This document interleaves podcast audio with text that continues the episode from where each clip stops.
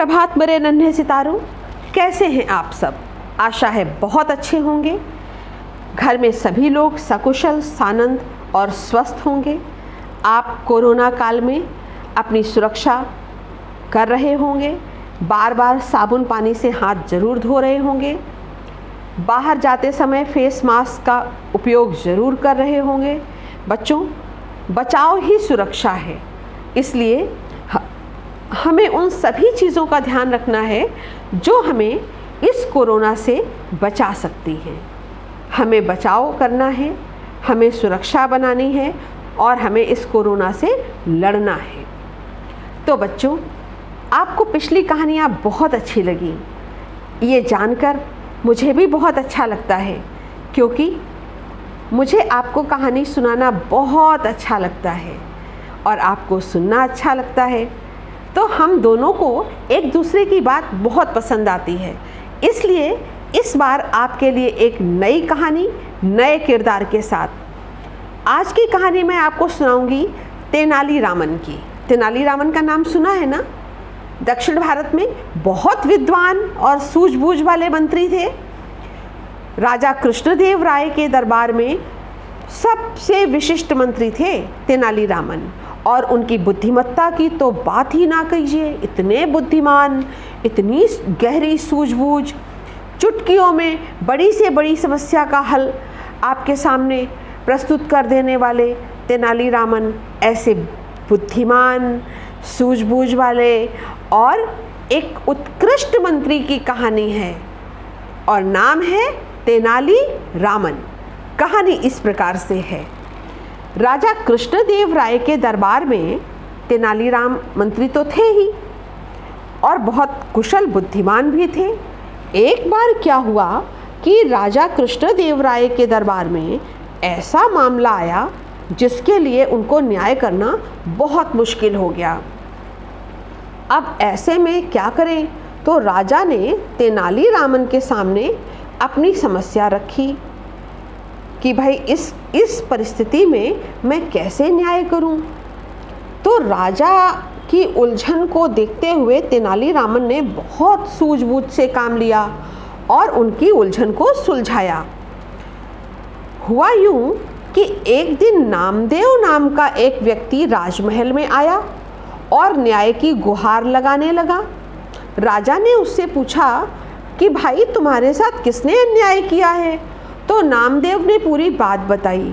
नामदेव ने बताया कि वो कल अपने मालिक के साथ कहीं जा रहा था तो उसे रास्ते में एक पोटली मिली, जिसमें दो चमकते हुए हीरे थे। तो मैंने हीरे देखकर कहा कि मालिक, इन हीरो पर राज्य का अधिकार है, इसलिए इन्हें राजकोष में जमा करा देते हैं। ये बात सुनकर मालिक भड़क पड़ा और बोला कि हीरे मिलने की बात तुम्हें किसी को बताने की ज़रूरत नहीं है। इसमें से एक मैं रख लूँगा और एक तू रख लेना। ये बात सुनकर नामदेव के मन में लालच आ गया और वो बोला कि मैं अपने मालिक के साथ उनकी हवेली में लौट आया।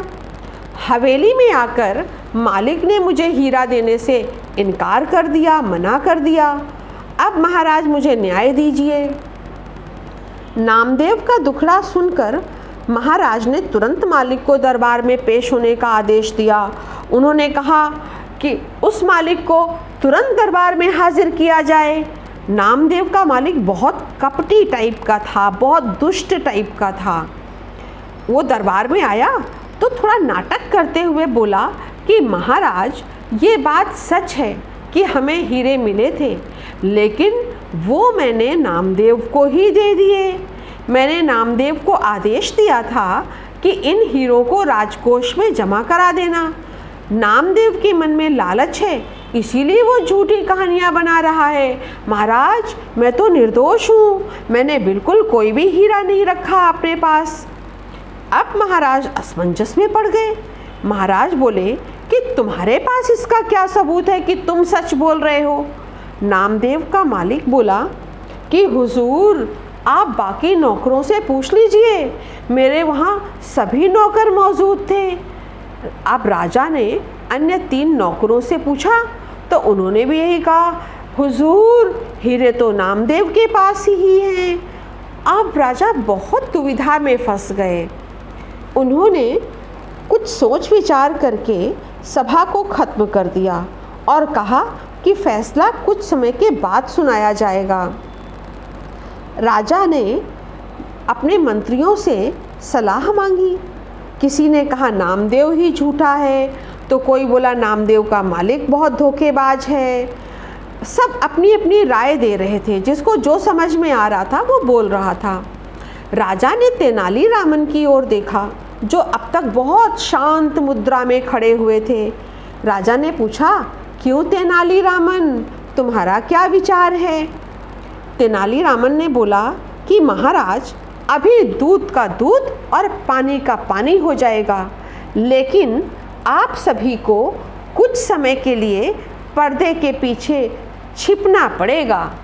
राजा इस मामले को बहुत जल्दी से जल्दी सुलझाना चाहते थे, इसलिए वो पर्दे के पीछे छिपने के लिए राज़ी हो गए। अब शाही कमरे में सिर्फ़ तेनालीराम नज़र आ रहे थे। उन्होंने अपने सेवक को आदेश दिया कि तीनों नौकरों को एक एक करके मेरे सामने पेश किया जाए। सेवक पहले नौकर को लेकर हाजिर हो गया। तेनाली रामन ने उससे पूछा, क्यों भाई? क्या तुम्हारे सामने तुम्हारे मालिक ने नामदेव को हीरे दिए थे? गवाह ने हामी भरी बोला हाँ हुजूर, दिए तो थे। अब तेनाली रामन ने उसे एक कागज़ और कलम देकर कहा कि तुम उस हीरे का चित्र बनाकर मुझे दिखाओ। नौकर तो घबरा गया। बोला, मालिक, जब मालिक ने नामदेव को हीरे दिए थे, तब वो लाल थैली में थे। तेनालीरामन ने कहा अच्छा चलो, तुम यहीं खड़े रहो। इसके बाद दूसरे नौकर को बुलाने का आदेश दिया। दूसरे नौकर ने भी तेनालीराम से यही कहा, अगर तुमने हीरे देखे थे तो उनका चित्र बनाकर दिखाओ। तो नौकर ने कागज़ लेकर उस पर दो गोल गोल आकृतियाँ बना दी। अब तीसरे नौकर की बारी थी। तेनालीरामन ने तीसरे नौकर को बुलाया। अब हीरे भोजपत्र से बने एक लिफाफे में थे, इसलिए मैंने उन्हें देखा नहीं था, हुजूर। तीसरा नौकर बोला, इतने में महाराज और बाकी मंत्री पर्दे से निकलकर बाहर आ गए। उन्हें देखकर तीनों नौकर घबरा गए और समझ गए कि अलग अलग जवाब देने से उनका झूठ पकड़ा जा चुका है। वो राजा के पैरों में गिर गए।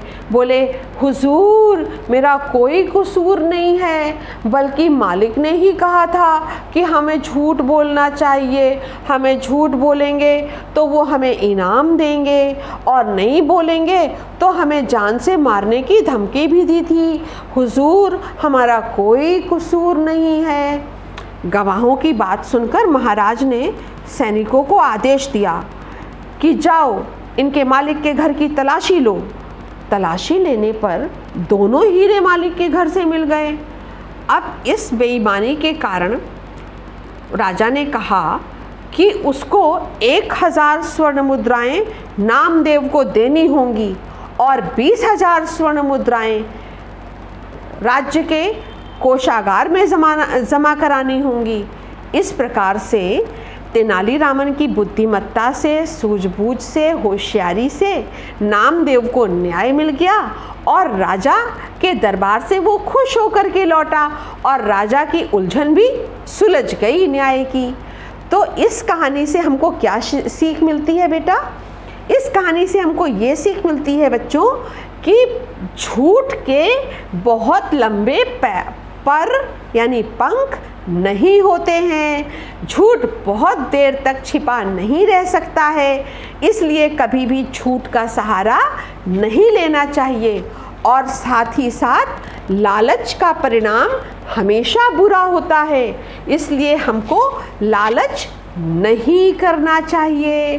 तो हम सभी प्रॉमिस करें कि हम ना तो झूठ बोलेंगे और ना ही लालच करेंगे।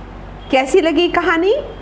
ज़रूर बताना अगली कहानी नए किरदार के साथ।